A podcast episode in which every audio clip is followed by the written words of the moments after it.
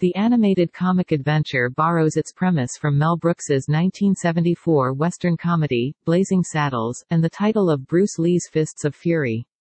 Instead of the Old West, the setting is a Japanese cat land where an organized cat, Ikachu, Ricky Gervais, wants to wipe out the impoverished village of Kakamucho to impress the shogun, Mel Brooks, who comes with his perfect palace. His big idea is to send bandits to chase away the villagers and use a giant jade toilet, yes, to flush the place. As thugs attack the village, the samurai flees for his life. The shogun orders Ikachu to appoint a new guard, and the latter finds Hank Michael Cera, a bully and brutal prison dog, who aspires to become a samurai. Here's the problem. Kakamucho cats hate dogs cause it feels right and scares the out-of-luck dog.